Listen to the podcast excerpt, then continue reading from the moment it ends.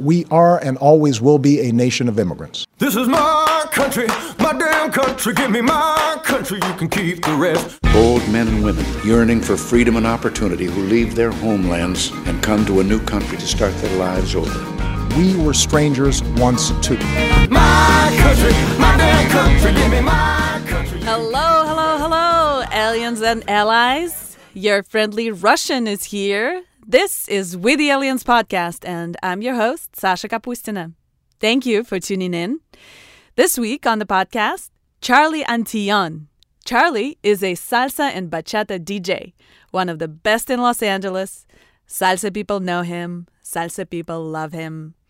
And I've been wanting to chat with Charlie for a long time. Charlie has a very special place in my life and lives of hundreds of people, salseros and salseras, who come to his parties 2-3 times a week, every week for years. And I remember the very first time I came to Charlie's party. It was a shaky period in my life, and it was just the beginning of it, and I didn't even know what was coming, but I could feel something was coming. Things were falling apart around me and inside me, and I didn't want to be around anyone, and I couldn't stand being alone. I just wanted out of myself, and meditation wasn't doing the trick. So on a Monday night, I ended up at a club in Santa Monica, West End, and it's Charlie's night, salsa night. And there's an intro class before social dancing, so for those of you who are like me, who have always wanted to try salsa but don't know how to start, this is how you start. You take an intro class before social dancing at a club. And Charlie taught a few basic steps. 1, 2, 3, 5, 6, 7. 1, 2, 3, 5, 6, 7. And then there's social dancing. And so I'm standing there in the corner trying to blend into the wall, watching people dance. But eventually someone dragged me out of that corner and showed me that it wasn't as impossible and intimidating as it seemed. And to this day, I'm grateful to this guy because I would have left and I probably wouldn't have come back. And this is what I love most about salsa scene. It's this feeling of community. Salsa familia. It doesn't matter how old you are, what skill level, where you're from, or what you do for a living.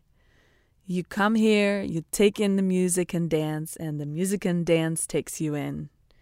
And of course, there's the dark side of salsa scene with creepy guys and mean girls and jealousy and whatnot. And yeah, you could look at that bunch and say, oh my God, what a jungle. But this is not what I saw. To me, salsa became my church. And now that I know Charlie's story, which you're about to hear in a minute, it makes even more sense. And don't take it the wrong way, please. I don't mean to diminish the importance of church, the real church, for those of you who are believers. But I grew up without religion, and all I have is my faith in people. And in the time when my faith in humanity was challenged, dancing became an opportunity to connect with a community in a very basic, simple way. You come to the same place at the same time, you see the same people, and when you step onto the dance floor, you're in the moment with this other person, and you create together, and you're there for each other, and you listen to each other, and you support each other. And it's very simple, but it's very human. And it's such a great way to celebrate life. I don't know, guys. I don't know if it's a bit much for an intro for a podcast. I guess what I'm trying to get at is how grateful I am to salsa and to this community and to Charlie for playing the music and making it a celebration. It pulled me through.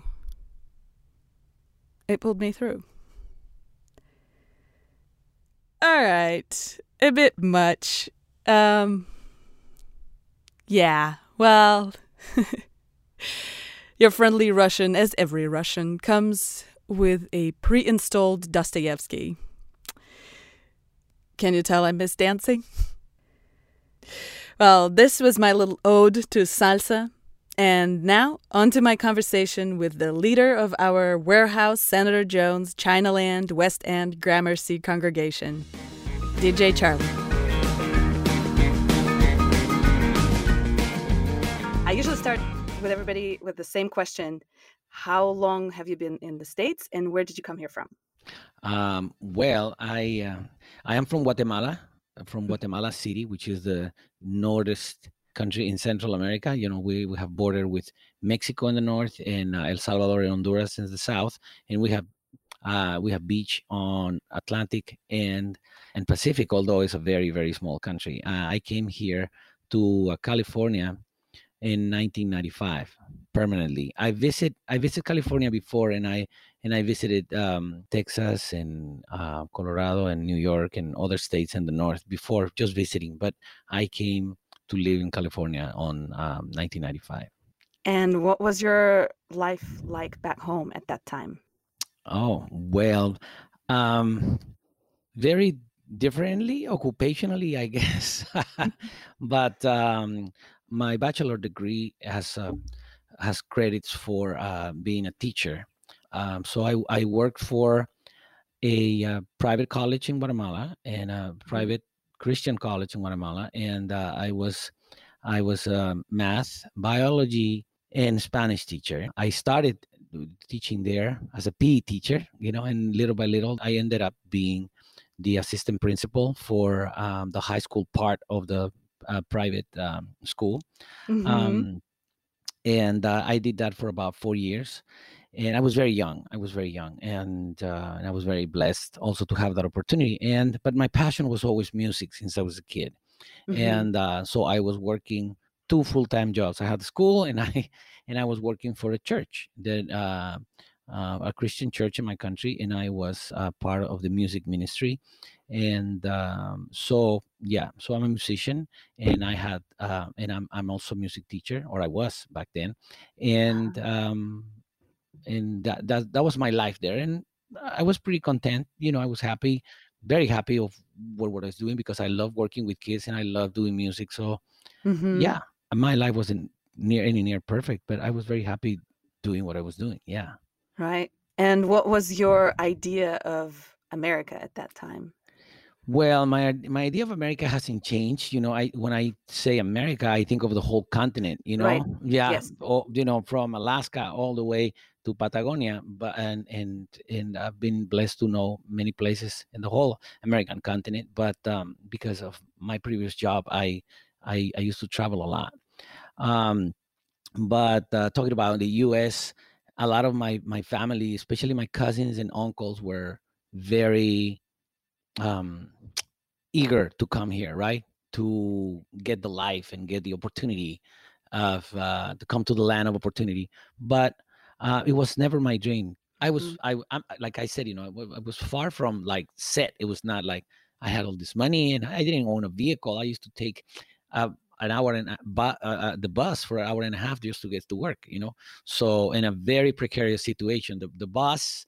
The public transportation in my country is to this day very dangerous situation. Mm. So probably even more so than when I was a kid. But I was happy doing what I do, and my life had a sense of purpose, and you know, working mm-hmm. with kids and also working in the music department of the church. So I was fine. I didn't dream of coming here, and then but I had an invitation. Mm. From I worked for a very large church organization mm-hmm. that had branches in all over Latin America and Spain.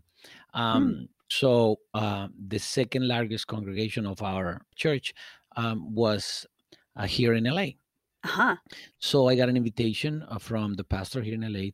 He was traveling with the whole music band to Guatemala to play in a concert. So we were making this huge concert and the biggest cover venue for arts in Guatemala, which is the National Theater, and the band, the band of my church was gonna alternate with the band of LA you know, in this big music festival, you know.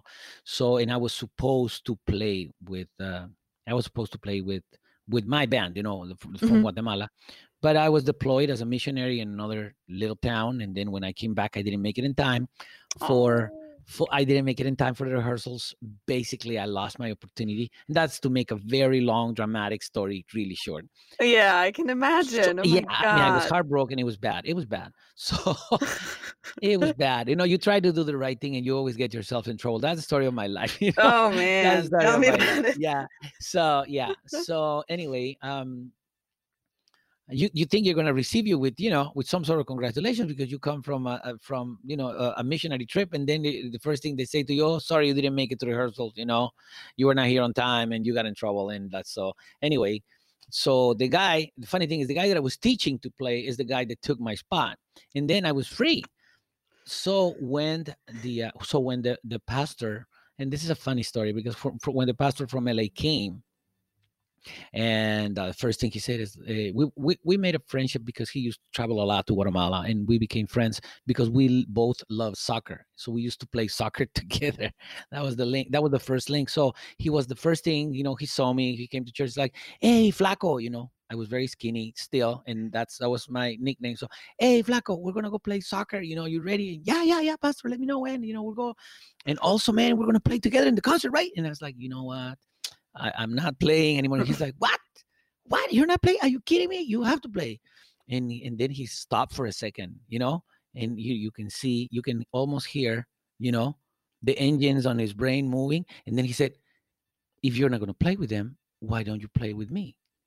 Because I don't have a percussionist. That was my instrument back then. I used to play congas. You can see here in my background, I have my, you know, that's a mini conga. That's for my baby. But I have real size congas here. Behind me. So I was playing congas and timbales and Latin percussion. So my eyes lit up. I mean, my whole body lit up when he gave me he offer for me to play, you know? So I said, hey, you know, if you figure it out with my boss, and he said, okay, you know, you have the connections. I cannot ask because I'm supposedly not playing, but I'm sure you can fix it, you know? You know, I'm sure it's not the same when the soldier asks for a favor and when the generals talk, right? So, so I said, you fix it, I'm there. So he did, and I ended up playing with this band. So, I mean, there is a lot of nice details of the story, and I get emotional with it because it's part of my life. But for the sake of this interview, I will skip certain things. So just the concert went really good. The concert was really good. And then he invited me to go on a short tour to Central and South America. And we went for 3 months in a tour just because the concert was so good. And then at the end of the 3-month tour, he offered me a position to work full time for the music ministry in Los Angeles. And I just said yes. And I that's how I moved. And I came here in September of 1995. Yeah.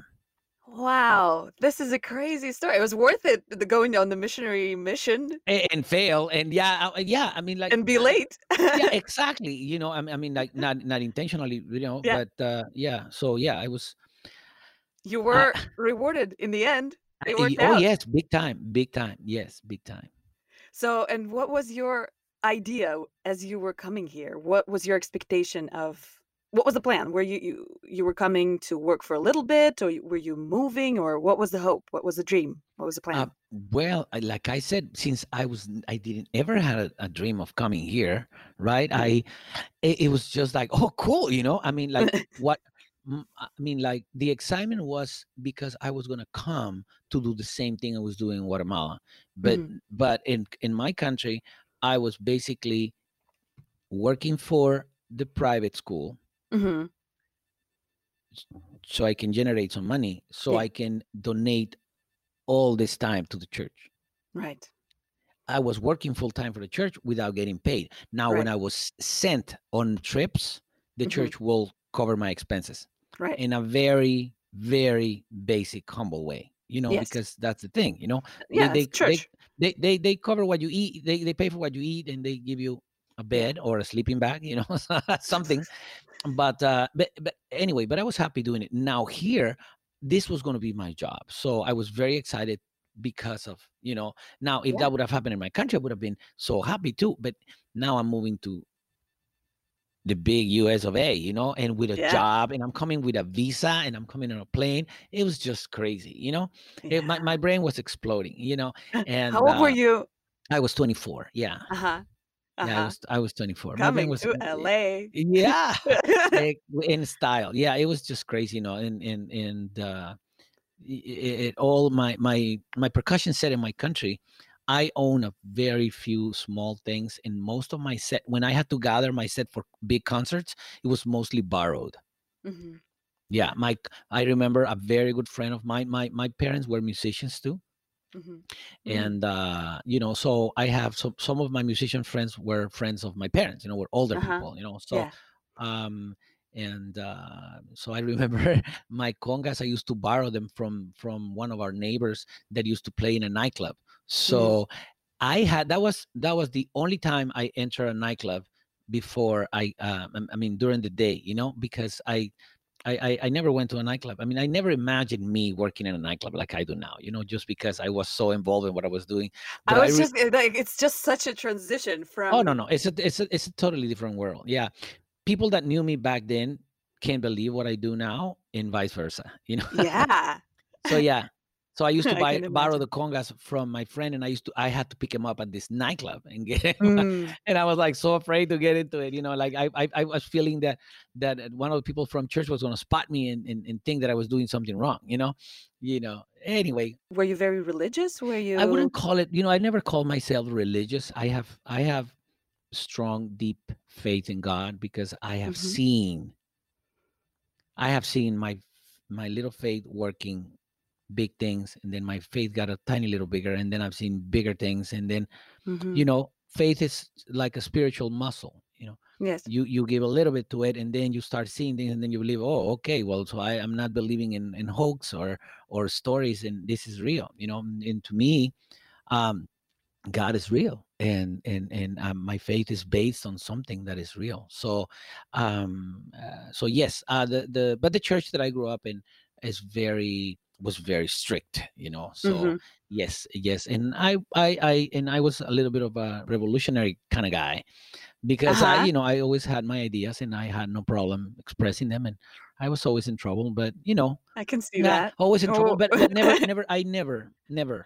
I grew up in a system where you respect authority, so I never defy authority, even though I'm not even when I'm not agreeing with the policy that a representative authority is trying to enforce. I don't defy authority, because I grew up in a very strict system. Yes. So as a 24-year-old guy coming to Los Angeles from Guatemala, who was kind of shying away from clubs. Totally. What was your expectation of life here? What was your thought? Like, what did you think it was going to be? Well, not much. I mean, like, I thought I was going to come here and, you know, and work Tuesday to Sunday, because that's pretty much when you work for a church, that's your schedule, you know. The hardest part, the harder you work it's on the weekends. So usually Monday is our day off. So, you know, you work from Tuesday. Same as DJs, probably. No, actually, my strongest night when I started as a DJ was a Monday. That's why I still love Mondays. Oh. You didn't see much of West End. I didn't. No. So unfortunately, you know, but Monday traditionally was my strongest night. My first steady gig as a DJ, doing my own thing, like calling it my club, you know, wasn't a Monday. It wasn't, and wasn't the old business section of Santa Monica. Like when you take Main and you go towards Venice, and still in Santa Monica, like you're going towards Venice and you pass Ocean, there is a section of restaurants and bars there. There's like 8 restaurants and bars there in a block. Well, my little place was the second to last. And it was called the Moor Bar, and it was very, very, very small, hole in the wall, concrete floors, smelly bathrooms. But we had a very, very powerful combination. You know, we I mean, like the blocks were just putting themselves together, and it was amazing. That Monday was amazing. I was a DJ that was starting. We had a promoter that was starting. We had a teacher that was starting, but everybody in their own right developed to be a very good in what we did at the end. You know, the promoter back then was the same, my same partner for all these years. You know, Fernando, what we in the salsa world people knows him as Doc Roomba, and we've done some of the biggest free festivals. Dr. Roomba and I were put together for some of the biggest salsa free festivals that city of LA has seen. And yeah, and then the teacher there was Cristian Oviedo, you know, which now it is a 13-time world salsa champion.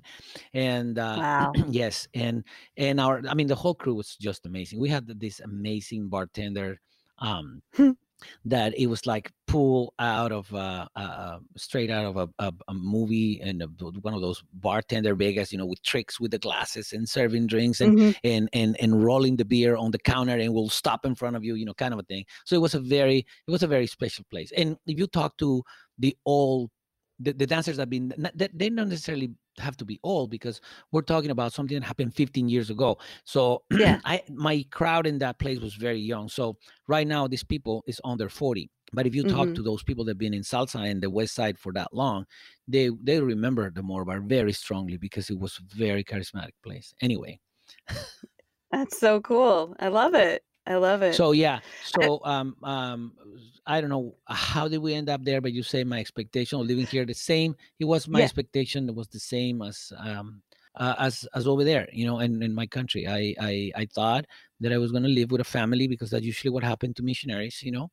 And I thought that I was going to be working hard and in the church and doing music and doing what we love, and it was pretty much that in the beginning. Yeah, it was pretty much that in the beginning. And then life happened. Yeah, well, and then the guitar player of the church band was in love with salsa, and he invited, and I was barely starting to get into the music part of salsa, because I moved from playing drums to play Latin percussion, you know, to play congas. So I was listening to salsa artists just to learn the rhythms and to learn the flavor of the percussion instruments, you know. So very cautiously, because it wasn't like necessarily accepted by my church, you know, that like listening to secular music and stuff like that. But I was, you know, I was, like I said, you know, I was revolutionary, but I also was very respectful, and I did it very privately. And but this guy loves salsa, and definitely the church here in LA was a little more relaxed than in Guatemala. So this guy invited me to a salsa concert. I don't know if in your salsa years have you heard of Jose Alberto El Canario? It's a famous. No. It's a famous. I'll look him up. Oh yeah, but he has a lot of songs. I don't know. Am I allowed to play music here for you? No, maybe not. You'll just send me a song and I'll get into it. Yeah, there you go. You know, I play a lot of El Canario songs. You've heard him in the clubs, you know. I'm sure I have. Like Lo Que Quiero Es Salsa, you know. And so anyway, we went to this almost private concert because it wasn't a very small club. So when I walked in, you know, I remember walking in this. Back in 1995, you could not enter a salsa club if you didn't have a coat, a jacket, a men's jacket. You need a formal coat. Now, you didn't need like the whole tie and shirt, but you need a coat, and you need to look presentable. No jeans and no tennis shoes and no caps. And it was they had any work because everybody looked so nice inside, and they have to impose it on the guys because, you know, the girls always look great, you know, and the girls were like all dressed up, right? So they were just the code was mostly for the guys, you know, trying to keep even the looks, you know, upscale. And it was just nice walking into a salsa club, you know. So I walked in. This small club was packed. The name of the club was Rodolfo's. They disappeared, and it was on a Monday too, you know. It was on a Monday too, and so the stage was all the way to you know, in a very little corner way at the end of the place, and we had a spot in front of the stage. So when the guy started playing, I was right there, and then, you know, everybody was like clapping and like screaming, hands up. There was, you know, There was no salsa concert. Yeah, yeah, there was, yeah, there was no cell phone, so there was no, you know, there were no, no, I'm not saying no cell phone. There was no smartphone, so you know, it wasn't like taking videos, and we were there to enjoy the moment instead of recording and try to tell people that we enjoy the moment later. You know, it was anyway different, the totally different vibe. But by the second song, everybody just stopped clapping and went dancing, and you know, I was left in the front. I was left in the front enjoying the band. My friend even told me, hey man, I'm gonna dance, I'm gonna go dancing. And I'm like, oh, okay. And I'm like, there I'm by myself, and there is this beautiful, very well-dressed lady, very close to me, also in front of the stage. And when I was looking around, because I noticed everybody was leaving, so I'm like, oh my chicken, what should I do? You know, do I stay here by myself? What do? Do I hide? Do I go to the bar? So when I was looking around and I look, there was this lady next to me. We made eye contact and she smiled at me. I froze completely. First, the only time in your life you ever froze. No. You know, my parentheses, you know, try to make this short. My stage person, don't confuse my stage personality with, you know, with who I am, because I'm very comfortable with the stage, always been since I was a kid in school. And then, you know, playing for the church just made it, you know, just made it your space, made it bigger. But I'm very comfortable with the stage, you know. I mean, playing for 200 people in salsa, it's a big deal. But playing in a concert for a church with a stadium with 30,000 people is a bigger deal. Yeah, it's a bigger deal. And I was comfortable there, you know, and I was much younger. But here, one-on-one. I am not the kind, believe it or not, I have never walked into, first of all, I don't go to bars. I only go salsa dancing, but you know, I don't go drinking. I don't go to happy hours. I don't go to that. And if I ever do, it's dragged by my friends, you know, but I never been to a club by myself and like go and talk to a complete stranger and say, hey, can I buy you a drink? Never done that in my life. Never. No way. Ever. I don't even know if I can pull it. Just like, hey, you know, hey baby, you look like I can buy you a drink. I never done that, never. So one-on-one, I grew up very, very shy. I was always very intimidated to talk to the girls when I was very young. So when this girl saw me, you know, it was like a flashback to my childhood, and I froze and I smiled back, but then I shy away with my eyes and I look back to the stage.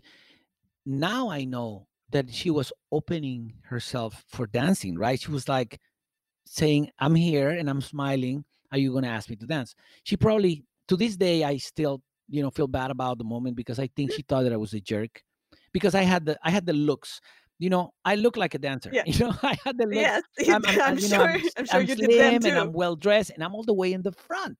I mean, I look like I'm in the spot and I know what I'm doing. So me turning my eyes on her, it totally, now I know that she probably wanted to dance, and you know, and when I say the look of a dancer, I talk of my physique, you know, I'm not implying at all that she was mesmerized by my looks, because that's definitely not the case, right? So she wanted to dance, I think, and she probably took it wrong that I, you know, that I didn't. You didn't. She thought I was a jerk. I'm sure, you know. But when the song was over, my friend finally came and I dragged him to the bar and I said, bro, don't leave me alone here. Don't leave me alone here. You know, this place is dangerous. People look at you. I don't know what to do. This girl was smiling. I mean, it's like, oh, she wanted to dance. And I'm like, yeah, but remember, I don't know how to dance, you know. So and then he said, oh, that's okay. They offer lessons in this place every Monday. So that was it. I told myself that I was going to learn how to salsa dance, and I was not going to, you know, and I was not going to be like rude to another lady ever in my life, you know. So, look away. So I used to come every Monday there. The DJ was Super DJ Robbie, which now is a good friend of mine, and I still admire him just like back then. He's one of the most amazing DJs we have in LA and in the whole world. And I had the honor to have him in my broadcast live on Facebook a couple of times, and it was just nice to share time with him. Anyway, and one of my favorite bands in LA used to play there, you know, Conjunto Costa Azul, and my teacher, the one that taught me my basics, the one and only Laura Canelias. She still teaches on the West Side, you know, has a studio there on the West Side. She's amazing. And I used to go there. And believe it or not, it took me about 6 months to be comfortable with my basics. It was very hard for me because I never danced anything with a count ever in my life before. It's hard. It's hard. So it took me a long time. And it's harder for guys. It took me a long time. Yeah. But you were committed. But yeah. Oh, yeah. I was there every Monday. It was my day off. It was perfect. I was there always early. You know, I think that's the only thing I've been early in the salsa world because I'm always late. And I'm famous for it too. You know, I'm not proud of it though. But yes, it is. I'm there with you. It is what it is. Yes. Yeah. So salsa happened. And then what happened with church work? Well, you know, yes. Well, salsa happened and it was just like the thing I did on Mondays, right? The thing I did on Mondays. And when I said that I was a revolutionary thinker in my church, I also mentioned that I was respectful, you know, so, but I let people know all my thoughts, but I never imposed my thoughts on anybody. I was not the kind of people to say, oh, dancing, it's okay, so you have to dance because I dance. No, I mean, I was just saying, hey, I think dancing is fine, so I'm just going to go dancing. I never hide. You know, I never hide from, and the pastor used to joke about it because he used to say, Charlie, man, you're lucky. People love you so much in this church. They know you go salsa dancing and nobody says anything bad about you. And then on Sunday, you're here leading worship and everybody's fine with it. If I do it, they will kill me. And I said, like, hey, you never know. You should try. I used to tell him that. So anyway. So yes, salsa happened. The church that hired me here, and that I came here after 2 years, it couldn't keep me full time anymore. And they because the church had some financial problems, and they couldn't keep the whole ministry of the music ministry full time anymore. So the pastor talked to me and said, like, Charlie, I know we brought you. You know, if you want to go back to your country, I can buy you a ticket and send you off in a nice way. And I said, well, pastor, you know, I these were exactly my words, and I don't tell this story very often, but I just remember, I said, I don't think the purpose that I came to the U.S. it's fulfilled. I told him that. I was 26, and I said, I would like to stay if that's okay with you. And he was very surprised. And I add to it, and don't worry about the money. When you met me, I didn't work for the church for money. So if you cannot pay me, that's okay. I'm sure I can find a job here in LA, and I will still support the church.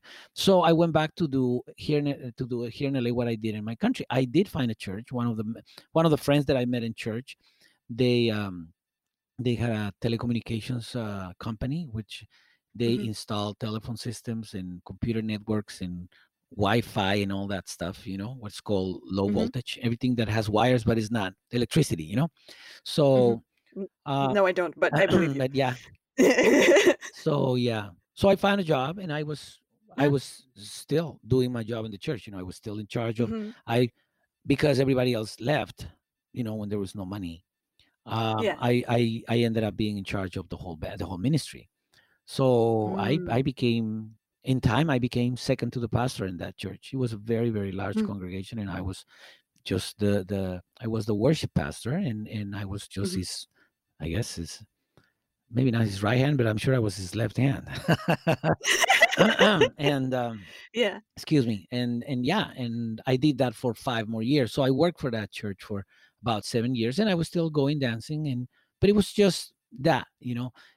And what did you feel was that purpose when you said that? I didn't know. I just felt like, you know, that the reason why I came to the U.S., it was greater than 2 years working for the church and getting paid, and now there's no money and just go back to my country. You know, I didn't feel like that was it. So I offered my help to the church, and of course they took it.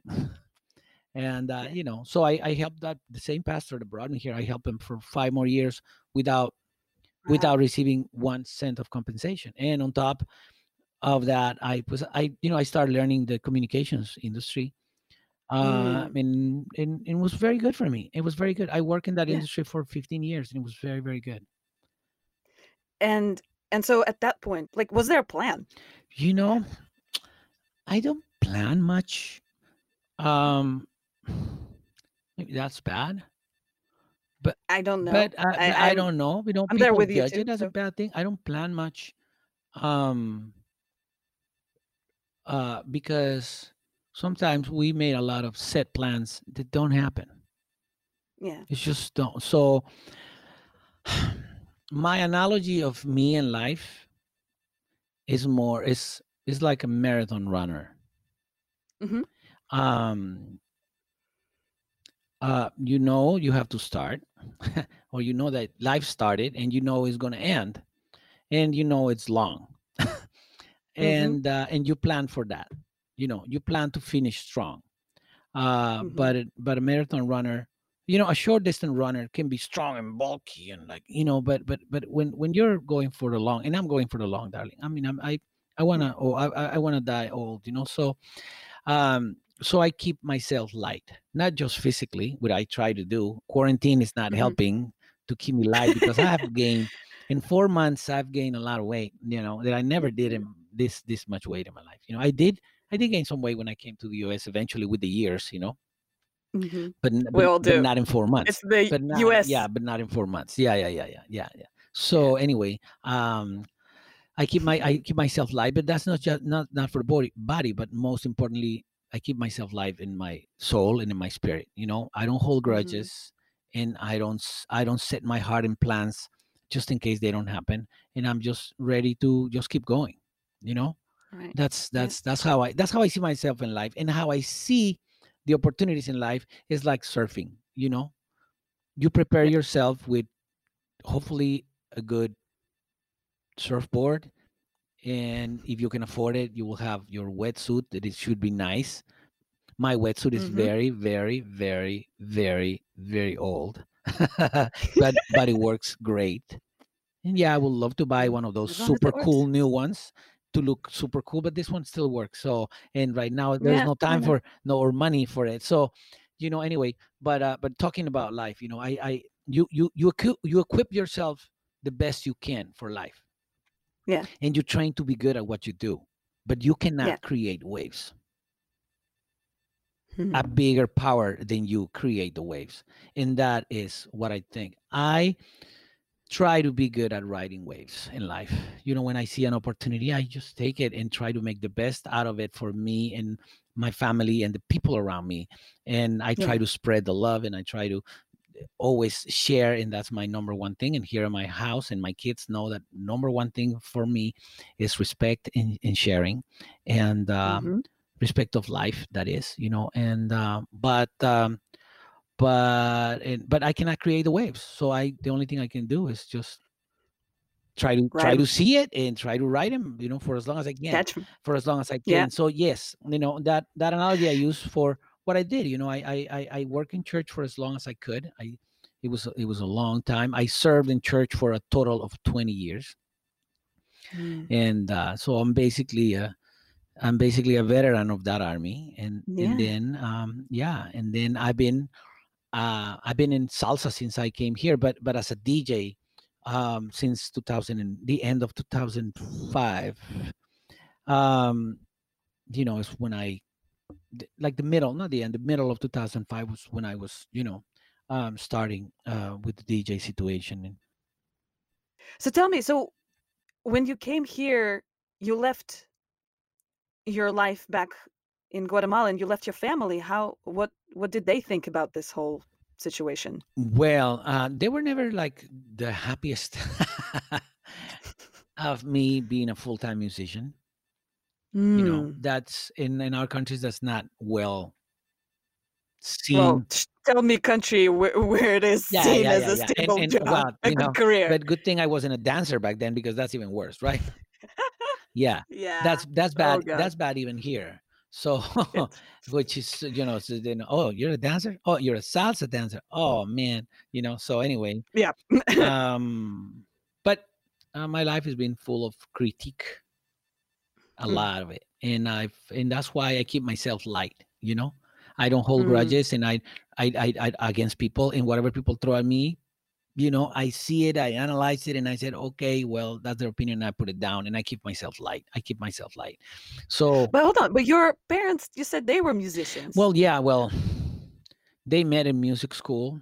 My parents split before I turned two, and I didn't meet my father until I was 10 years old. And I didn't, I mean, you know, I saw him as a baby, but I don't remember. And then I saw him a couple of times when I was 10, and then I saw him again when I was 18. So he was not around, but his genes were, and he, you know, I mean, he had some strong challenges, you know, with my mom, and, you know, being a couple, and, you know, and he was not around as a father, but he was a great guy. You know, I mean, like the stories I've heard of him, you know, it was somebody, I have nothing against him, you know, although, and he was not around, not physically or emotionally or financially, but nothing against him, you know, just, it's hard. It's hard to be a father. It's hard to be a husband. And some people just don't find that direction, and they don't have also a voice of reason to tell them, do this, do that. And, or we don't look for it, and it's hard. So anyway, basically, and then my mom, you know, my dad was a professional musician, you know, he had a PhD in music. And my mom was she graduated from music teacher, right? But she didn't teach for very long. Although I grew up with a piano in my house, which was very, very lucky, and especially in my country. But and that's where I used to play with it when I was a kid. My computer that you're seeing right now, and the image you're seeing right now is set on top of my electric piano, you know, because I play for the kids sometimes. That's nice. A piano didn't fit in my apartment, in our apartment. And so my parents said, you know what, why don't you learn guitar? Oh, okay. So you play guitar? What I did. I play guitar. Okay. Yeah. I was going to say, as a Russian, I probably expect of you to play piano, but guitar is nice too. I love guitar. Yeah. Well, in Israel, there's a joke. If a Russian immigrant comes off the plane without a violin, means he's a pianist. There you go. So, but you're a guitarist. Yes. That's great. Awesome. Yeah. So, yeah. So your mom, so still, even growing up in the family, that's the thing. I ended up working in film. I come from a family of scientists, and I was supposed to be a lawyer. And so to everybody, it was a big shock that I went into the arts. And that was met with a lot of, you know, tension and rejection. But I would think that in a family of musicians, and your mom was studied music, your path would be a little more accepted. Well, you know what? I grew up in more contact with the family of my mom. And as you can imagine, you know, my father wasn't very well thought of because, you know, he was not around. So, some musicians were just bad rep. And then my mom did graduate from the school, but she worked in a school for a year. And then she had to, you know, stay home to be a full-time parent. And then so she didn't do much. She, you know, she didn't do much of the whole music thing. So, but, you know, music is very altruistic thing, you know, and that's the way they see it in my country, but there's no money making. So everybody was against it. So, yeah. But you pulled it off. But I don't know. I'm still trying, you know. So, but you know, my knowledge of music during all these years, I play since elementary, and then I play in high school, and then I play in church, and then I play here, and then because of all the years I work in church in the music ministry, I learn sound. I work as a sound engineer for more than a decade, you know, so I am a live mix sound engineer, and I've recorded, you know, things live. So I know I have very good understanding of that. And that paved my way for a DJ, you know, and because I mean, like here in my house, I have in a very corner with very humble stuff, but I have a mini studio that I used for and I know all the ways that you can connect to, you know, to make something simple, make look good, you know, sound, make it work. Sound good, you know. And I humbly I say that a few of my DJ friends have actually called me for technical support, how to connect to do their live videos on Facebook, because they like my sound, you know, they like how my music sounds on my videos, and I'm happy to, you know, to share it. But it's, you know, so like I said, you don't create the waves, but if you just try to prepare yourself for it, and then opportunities come, and then you just ride it the best you can. Yeah. And so what did your mom think about you coming to the States? Well, her dream was always to come here. Silent dream, I didn't know, but she didn't. And because I was working for the church and she was very devoted to the church, she was not a big opposition. My grandma, I grew up with my mom and my grandma, and my sister. I have one younger sister.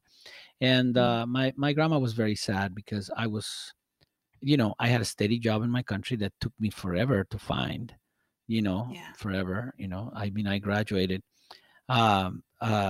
And then I was, you know, like looking. And then finally I got this job. And then, you know, I went from PE teacher to assistant principal, and I was making very decent money in my country. And for a teacher, which, you know, we're not, I was just making steady money. You know, I shouldn't say good money, but steady money. And I was helping my family, supporting my family. As a matter of fact, my very first check that I earned in that place, you know, I brought it and I just put it on the table and I told my grandma, you know, this is for the house. This is for you guys. And just take it, you know, is my first, my very first check, you know, I don't want any of it, you know, I want you to have it, you know. So then I was always, even when I came here, you know, I wasn't making a lot of money with the church, but I was always sending money to Guatemala, to my family, until I was able to bring him here. I brought my mom and my grandma. My grandma didn't like it, and she only stayed for a few years. And then my mom's still here, you know, and I still support it in the way I can. But so there was mixed feelings in the family of me coming here, but they were not against enough for me not to come. So I so I came. Yeah. So you stayed. Yeah. And so after all these years, do you feel American? I always have, because of what I said. Because I always I have always fought for that, not fought, but you know, maybe sustain my opinion, you know, hold my opinion of that America is a continent, you know, and that we should share the same values because we are one huge, big family, or we should be, you know, just like, you know. That applies to the whole world. Well, yeah, that's exactly. That applies to the whole world. But we are connected by land, you know, and in the whole continent, we speak basically 3 languages, you know, you know. So we speak Spanish, English, and Portuguese, and I mean a little French here and there, but you know, but that's pretty much it. So, and in most of our Hispanic countries, like for example Guatemala, to graduate from high school you have to pass English the same way you pass math. So you know, anyway, you know, so we're one big family. Yeah, the whole world. That's a good point. But I was just saying that growing up, you know, I always said that you know we're all Americans, and I, you know, I'm a U.S. citizen since almost since I started DJing, you know, that it came almost at the same time. The next year I became a citizen in 2006, and thank God, you know, my country has a dual citizenship treaty with the U.S., so I didn't lose. So yes, I feel American. I feel very much Guatemalan too, you know, but yeah, I put a lot of work into make my community good, you know. By your community, you mean people around me. By my community, I mean the block where I live. I mean the restaurants where I eat. I mean the clubs where I work. I mean my salsa family, you know, whether they lived around the corner and they go to the clubs I play on Sunday, or they live in Orange County and they see me once a year for the Bachata Festival, you know. But yeah, I mean, what I try to put positive energy into everything I touch to keep the circle of goodness in life, you know. Yeah, I definitely feel it. Well, I think we talked one time briefly, and you mentioned that salsa saved you, and there was the music.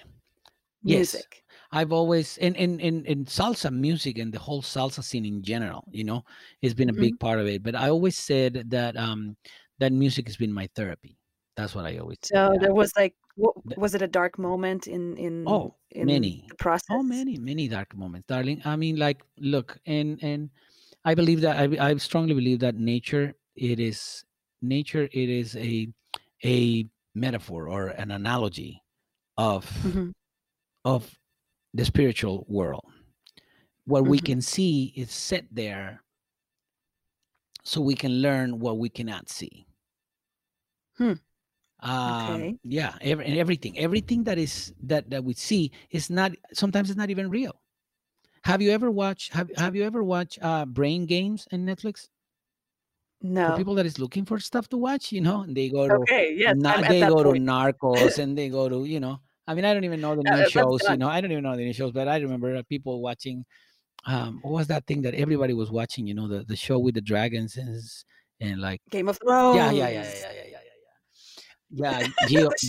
GOT and like, yeah. I mean, like, people is looking for something to watch brain games, Okay. It's a big eye opener to how your brain works. And in order for you to feel safe, in order for you to feel safe, you have to feel in control. For you to feel in control, sometimes for your brain to give you that feel that you're in control, sometimes your brain lies to you. Just for you to be comfortable. And that's the best way. I'm not a scientist and definitely not an expert on the subject, but I'm trying to tell you the best of my abilities. For us to make sense of shapes, sometimes we see them in different colors and they are not. And that is the first episode of Brain Games. They show a geometric object that looks like it's two different colors and it's the same color, and it's just a visual trick in our brains, The same way we think that a movie is we're seeing a continuous play and we're just looking at many frames put together, so the same way. And to this day, even in the digital world, we still see a bunch of frames, there's still no technology for film the whole thing, So, and our brain makes up for the rest. It's not the technology. I don't care how developed the technology is. What for us makes it look like a bunch of frames is a movie, is our brain, because we connect the dots. Yeah. So unfortunately, sometimes we connect dots that they're not there.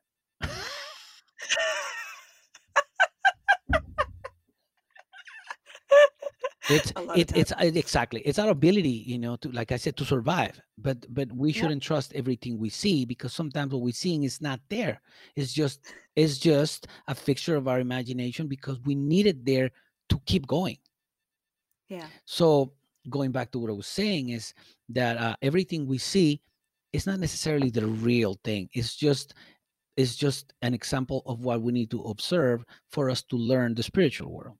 What I mean is, every day of 24 hours, depending on the season, but roughly have 12 hours of light and 12 hours of darkness. And the darkness is necessary for different things, like the light it is. So in your life, there are cycles. There are dark cycles and light cycles in a bigger way, Just like the life has days and they have months and weeks and months and years, your life goes in cycles. There are short cycles like a day, and there are longer cycles, and there are longer cycles, So I mean, that's what I believe. So, and that's what I've seen in my life.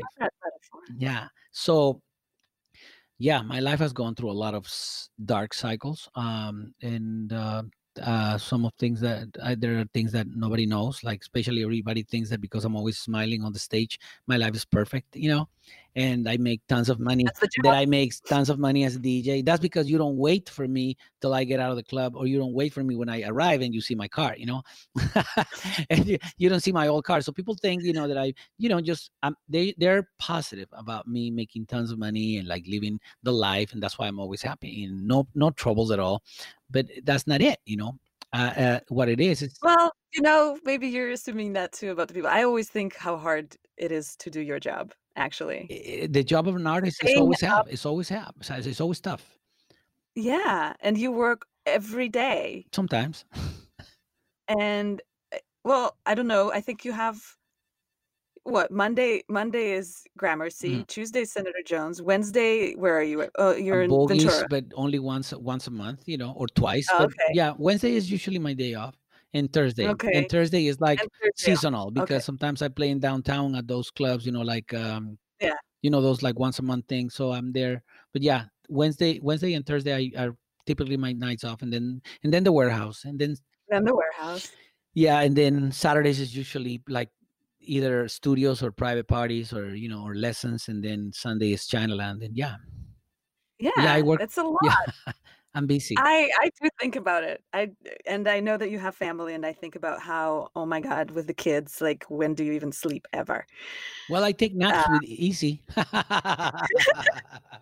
the way to go. So back to my question. I mean, the reason I'm asking all of, and I'm digging into this, and I'm not going to let you off the hook here. Good. Is because I do know that as immigrants, as finding ourselves, and that's why I started this podcast, and that's why it's called We the Aliens. Aliens as somebody who is foreign, alien as somebody who doesn't necessarily originally belong to this place. And this podcast is my way of exploring people's stories about how they found their way to belong here.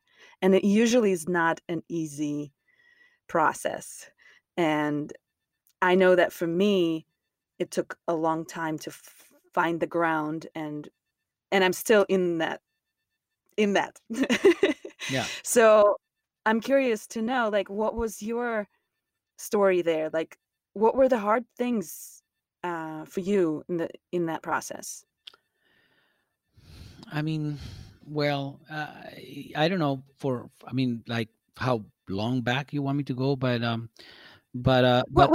I started DJing, and you mentioned, you know, that music saved me, and I didn't say it with those words. I say that, you know, the music is my therapy, in general, you know, of course, you know, yeah. Playing for the church is something awesome, because you are doing it for a cause when you believe that you're helping people, you know, yeah. Get close and to the spiritual world and stronger spiritually.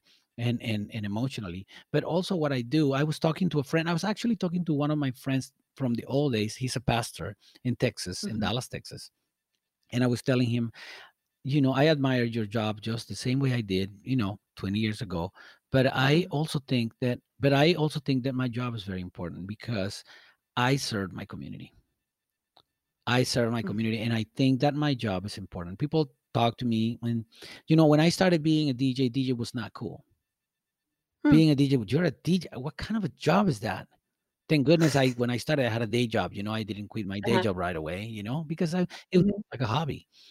I didn't even want it to be a DJ, but that's a different story. So, but I started seeing how I was able, and I was very grateful that I was able to give back into the community that has given me so much.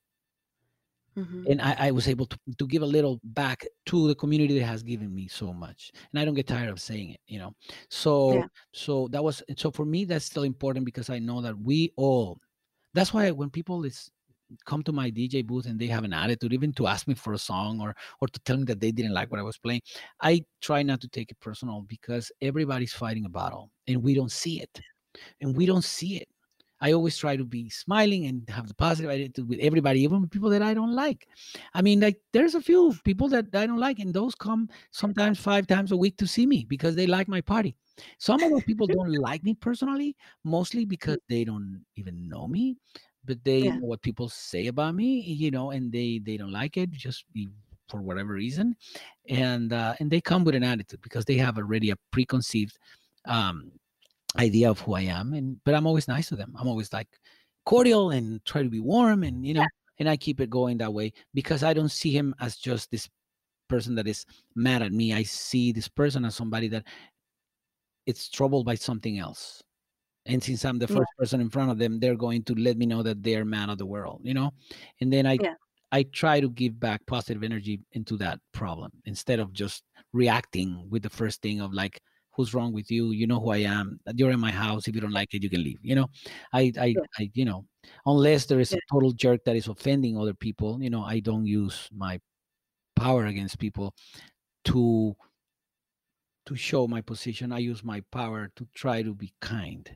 I use my position in my clubs to spread love instead of business, you know. So 2005, when my beginnings of a DJ, it was a tough year.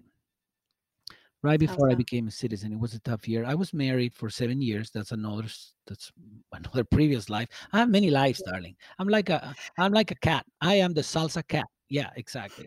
So So in one of my lives, I was married, and I was married for 7 years, and but we split up, and it was just like it was a peaceful split, but still a split. And peaceful in the sense of we didn't fight, we didn't, it was like, oh, you're this piece of garbage. It was just like we grew apart and we became like roommates, So, but that's another story. So, that happens. Yeah. So, so she left, and with the promise that we were going to try to work it out, but she needed a break. She needed to be by herself to clear her mind, and I didn't believe in that. I always believed that you have to work it together, I was young too. And I've matured more since then. I wish I had the head I had back then, the head that I have now. I had it back, but things just happen, so anyway, the same year that she left early in the year, like beginning of the year, and then a month later, I got a call from one of my cousins back in Guatemala that my dad had a stroke. And then I left everything and I went to see him, and I tended to him for about 3 weeks. And I left him when I arrived on the straight from the airport to the hospital, he was in coma, and when I left the country, he was standing. He stood up with a cane to say goodbye to me.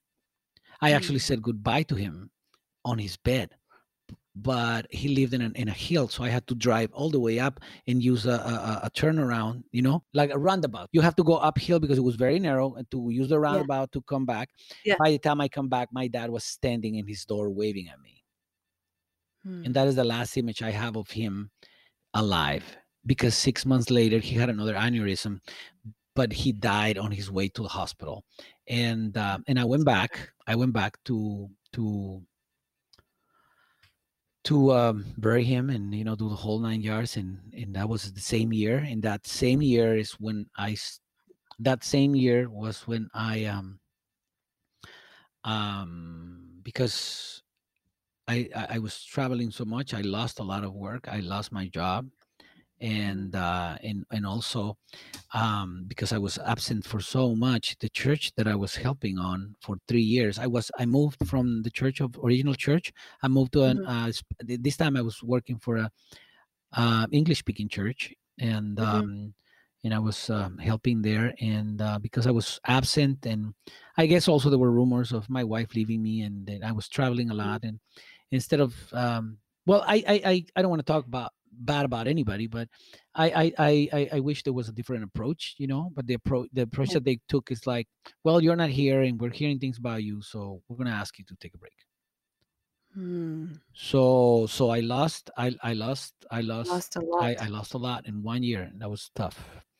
And that's the same year that I started DJing.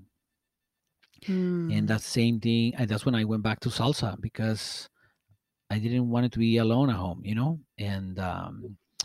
and I wasn't dancing. I knew how to dance, I taught my first wife, I taught her how to dance, and we used to dance, just the two of us, and go to festivals, or once in a blue moon, go to the club and dance at home all the time, but I was not going to the clubs like I am, or like I was when I was single. And then but when all this happened, and I couldn't be at home, I'm thinking of my dad, thinking of my family in Guatemala, thinking of my job, thinking of the church, thinking of my wife, so I used to go to Stephen State House, and I was friends with the DJ, and we became closer, but I didn't dance. I used to sit. Are you familiar with the setup of Stephen State House?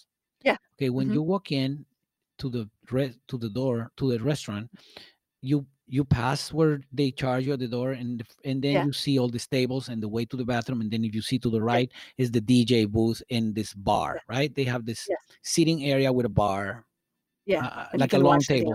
I used to sit on the first chair right in front of the DJ and just listen to the music. And I couldn't dance. I couldn't have a conversation. I was not looking to mingle with anybody. I wasn't even drinking alcohol. I was just sitting there. And it was just like, it was just going to dialysis, you know? It was just going for another shot to keep going. Oh my God. But it worked. Because I lived there more relaxed and I loved the music. And you know, I became closer with the DJ that was already my friend, but we became closer and he was like, man, I'm going to play this song for you. And I'm going to listen to this. And oh, the band is going to come up and I'm going to ask them. So we probably can go sing. Like in very slow nights, we used to, the DJ and I, we used to like jump in and sing with the band. We were, you know, but it took me a while to get up. I was on the floor. I was on the floor. And I remember when I started DJing, that was a big break for me because I was able to just to do the same I used to do in church, which is leave my problems down the stage and just go up and deliver something good for my family. And I loved it. I loved it because I used to see it. And the more I give, the better I felt. I was giving my all. I wish there were videos so you could see the kind of party I was throwing. I mean, like, I don't need the video. I know. No. You haven't seen anything. You haven't seen anything like those days. I mean, I didn't have a stage. I used to climb on top of a speaker to sing. And the dancer used to climb on top of the other speaker to dance with me. It was just insane. I had people in my DJ booth dancing with their hands up. It was just crazy. People was going nuts, you know. I couldn't even leave my DJ booth, you know. The bartender used to bring the drinks to my booth because it was just, it was insane. It was Mondays, you know. So anyway, it was tough. It was. There's been, and that's just a little example, you know. There's been really tough times where when I left the church that I worked for here and for 7 years, when I had to leave, that was harsh for me to decide I'm gonna stop working here. You know, I'm gonna stop collaborating. I'm gonna, you know, that was hard. Yeah, I was gonna ask you, like, what led to that decision? Well, you know, we had some differences with the pastor, and it was more, you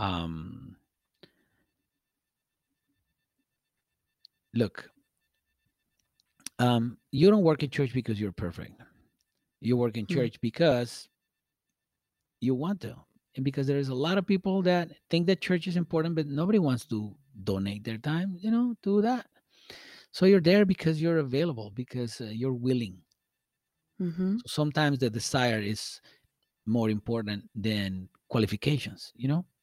So, yeah. But I always, you know, in all the years that I've served in church, I always consider myself less than perfect, you know, like I'm not there because I was the more qualified guy for it.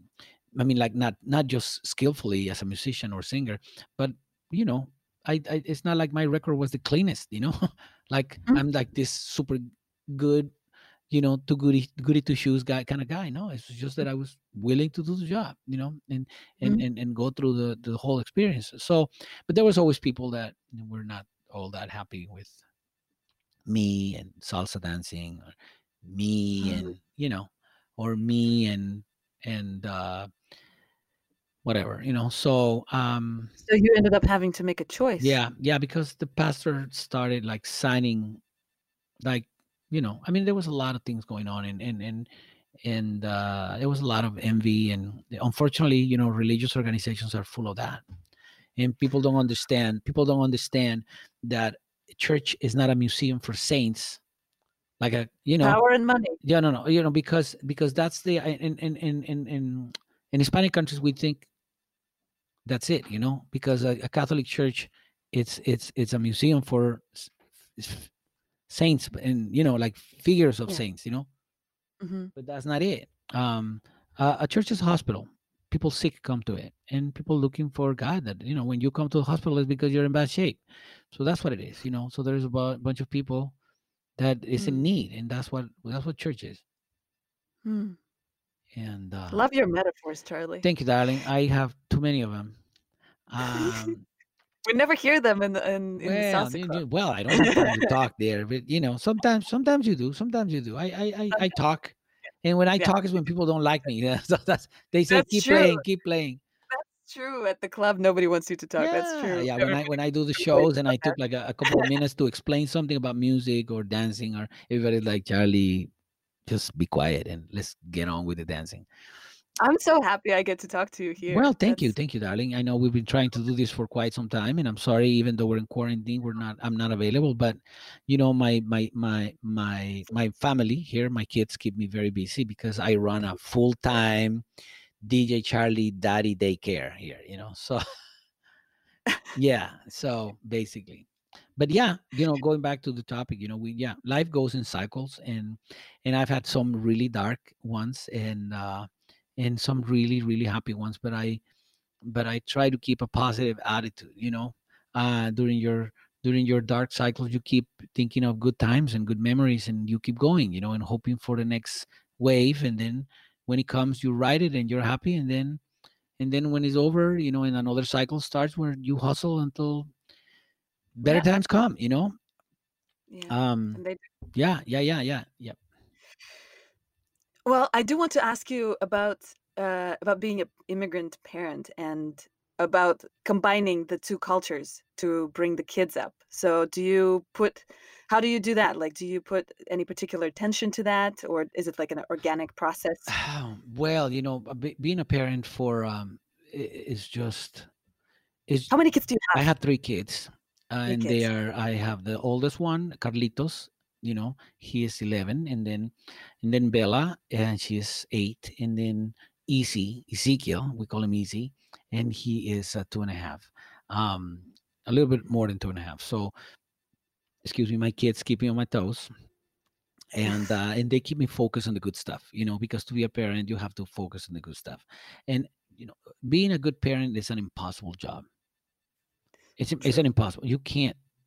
You can try to be good. You can try to be the best parent you can, but you fail many times. And I believe that it's only by the mercy and providence of God that we ended up being an okay job, and your kids come out the way they come, because whatever we're lacking, somehow they find it in different ways. You know, in my case, I had a wonderful mother. You know, that it was helped by a wonderful grandparents, but I have heard the saying, "Oh, it takes a village," you know, to raise a kid, and yes, you know, my extended family play a big role.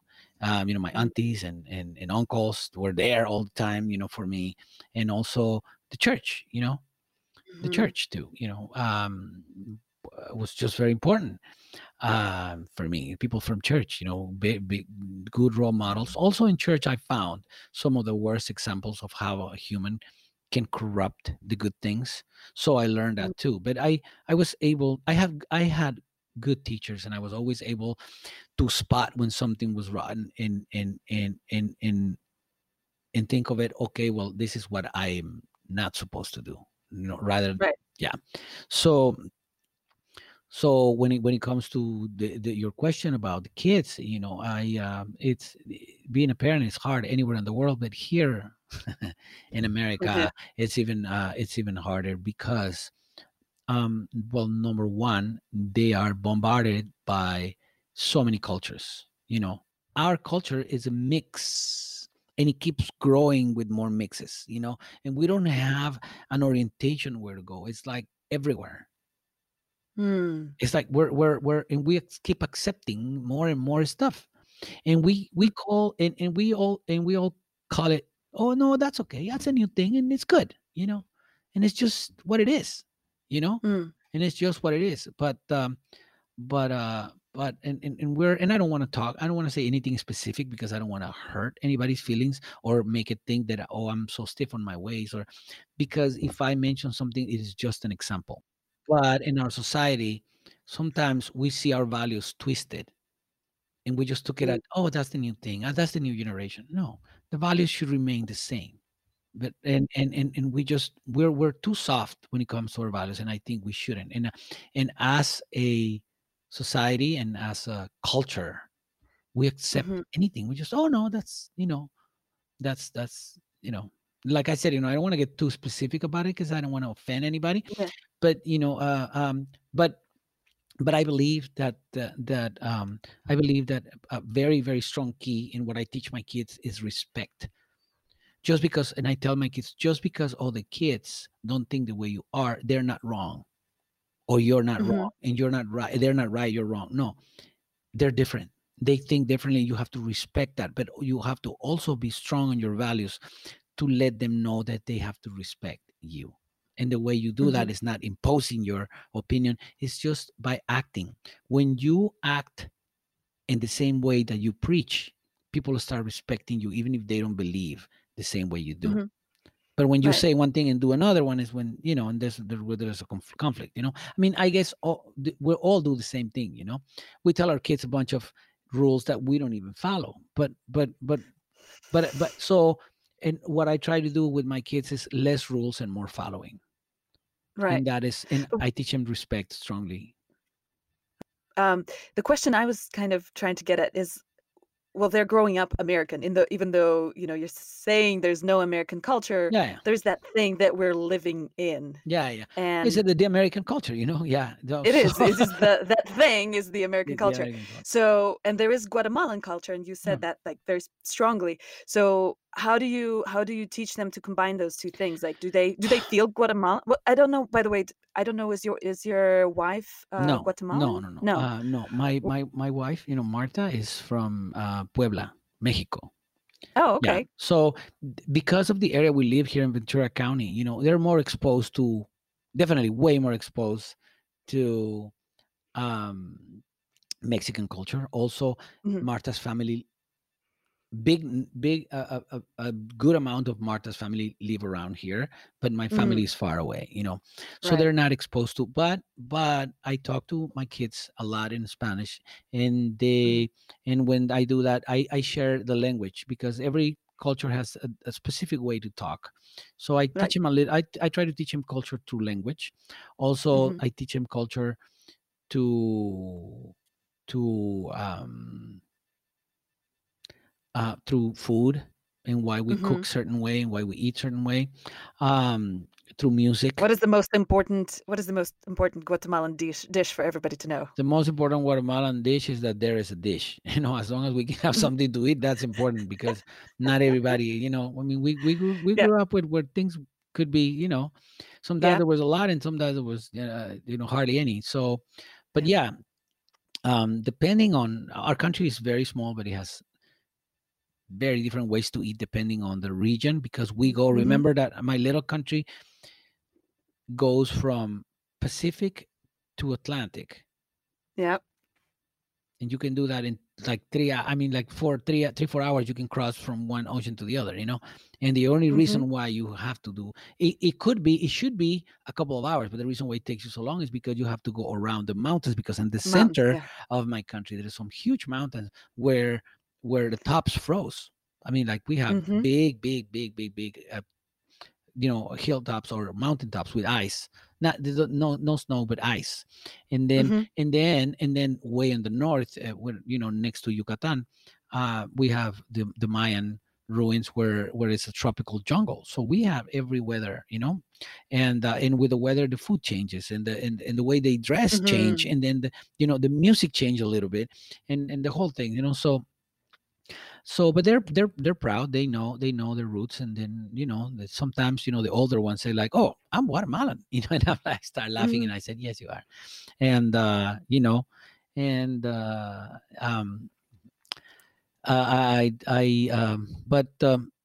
know, mostly I always said, because I know a lot of the different. I travel a lot, you know, to Latin America, and without putting anybody down, because that's not what we're doing here. On the contrary, you know, I experienced that one of the most polite approaches to other humans, one of the most polite approaches, it's what we teach in my country. You know, we're polite to the extreme. Like, American people get specifically annoyed by Guatemalans that are learning Spanish, because we transliterate everything, you know. By the way, transliteration is a word. because we translate everything literally. Yes. So we talk translating, right? So before, like, let's say, right, that we're friends. Not that I just met you. Let's say that we're friends, and I'm gonna ask you for a favor.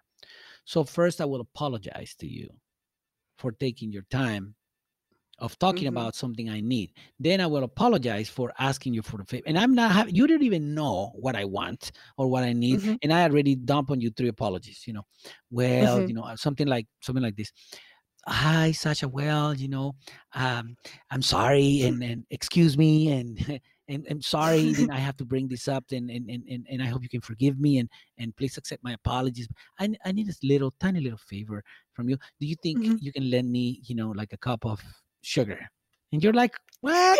All that you wanted was sugar? I thought you were gonna ask me for $1,000 or something, you know. But yeah, for sure. It's just a very silly example that I use, and I use it often, just to say we are polite to the extreme. We are very polite, you know, in our approach. Our approach is very subtle.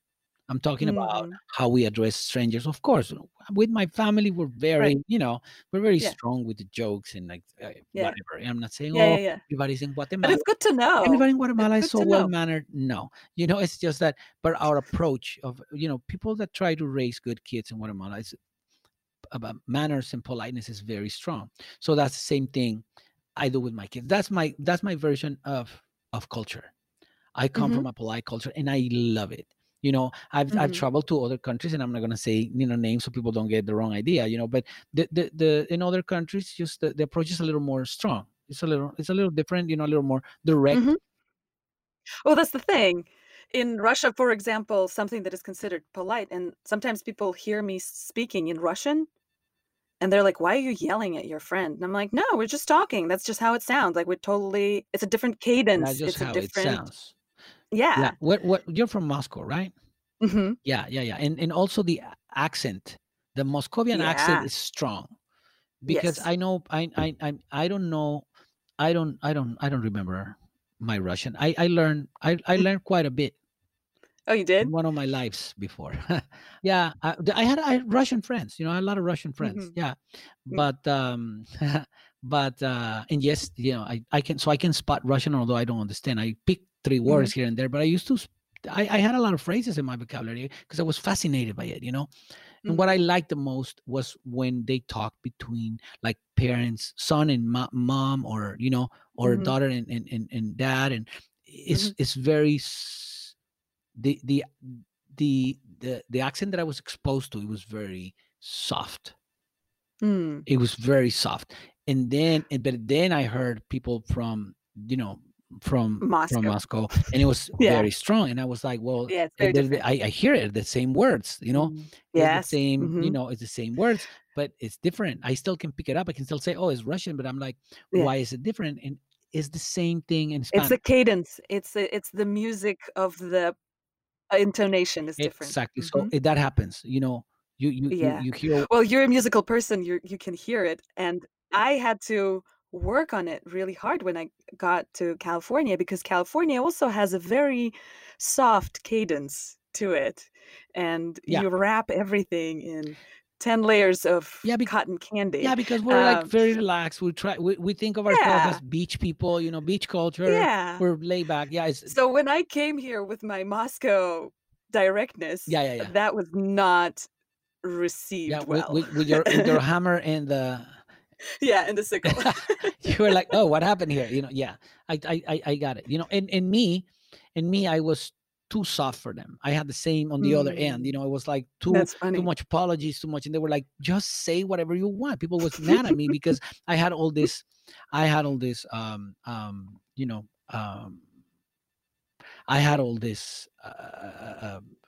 that I couldn't get rid of. Yeah. I had to be me. And so, you know, you know, I don't want to make my kids go through that trouble, but I do want them to be polite. I want them, they know how to say please and excuse me, and I make them, excuse me, apologize verbally and physically when they get in trouble and when they do something wrong to another person.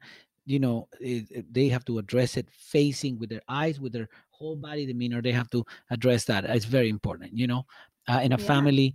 Family has, you know, a lot of ingredients that are needed, but some of the pillars of a family are love, yes, acceptance, and forgiveness. You have to be able to forgive another human being, because we all messed up every day, all the time. Yeah. And so we have to first accept that we messed up all the time. So then we understand and we accept other people is going to be like us. And then we just have to, you know, and then we just have to make a habit of go and say, I'm sorry, because we recognize they messed up all the time, you know? So that is the, kind of culture that I pass on to my kids, you know, that is the kind of culture. Cool. They come from a cool country that I hope one day I can take them and they can see it, you know, and I will come from a very musical background, and they all know that. And my house is full of instruments everywhere. And sometimes when they play, and they just grab them and start playing, you know. I own a not a piano, an electronic, you know, keyboard piano, and I have my drums and, you know, my guitars and, you know, and a bunch of stuff that I play, you know. Yeah, that's so cool. So what's the biggest thing that's the best thing about the United States for you? Like, you're living here, you're growing family here. What's the biggest value that you see here? What I appreciate in this country is that that it was based on principles that I share, and freedom, and in freedom of expressing who you are and how you feel, and the freedom of not expressing anything if you don't want to express anything. I think that's important too. I think silence is a big tool that we don't use very often, and as well as expressing yourself in any way, you know. I love that. I believe that that's the only way to embrace differences, and that's what I teach my kids, you know, to embrace differences.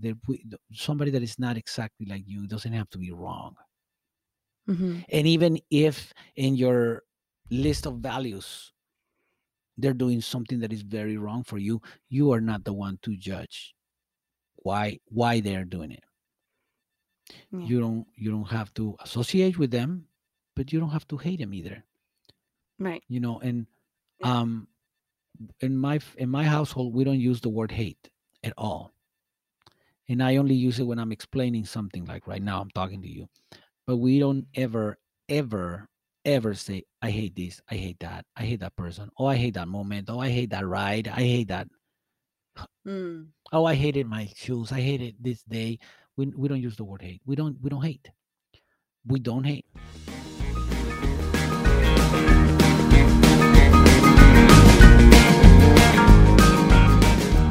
That's it for today. It was a bit of an abrupt ending there. What happened is the internet got cut off. It actually happened a few times in the course of the conversation, but hopefully we did a decent job gluing it all together and you didn't even notice. Tune in on Thursday for part 2 of my conversation with Charlie. Please subscribe wherever you listen to podcasts. Leave us a review. Leave us a review. Leave us a review, please. Follow us on social media. And remember, we're here to stay. We'll find our way. Thank you for listening. Love you all. Peace. You can keep the rest. This is my country, my damn country, and it don't mean a thing.